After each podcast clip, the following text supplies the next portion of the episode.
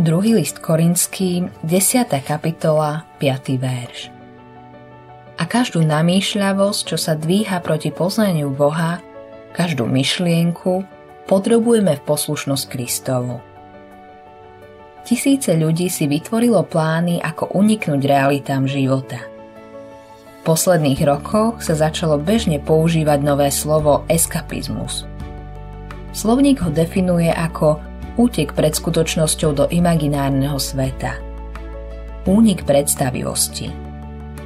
Šalamún hovoril o neznovu zrodenom srdci ako o takom, ktoré inklinuje k nadmernej fantázii. Svet snov, ktorý presadzuje Satan, vždy končí rozčarovaním. Tisíce ľudí žijú v nereálnom svete snov a vyhýbajú sa svojim zodpovednostiam voči rodinám a Bohu. Biblia učí, že s Kristom vo svojom srdci dokážeš čeliť realitám života. Hoci sú náročné, Božia milosť ti dá väčšiu radosť a potešenie, než akýkoľvek snový svet, do ktorého sa snažíš utiecť.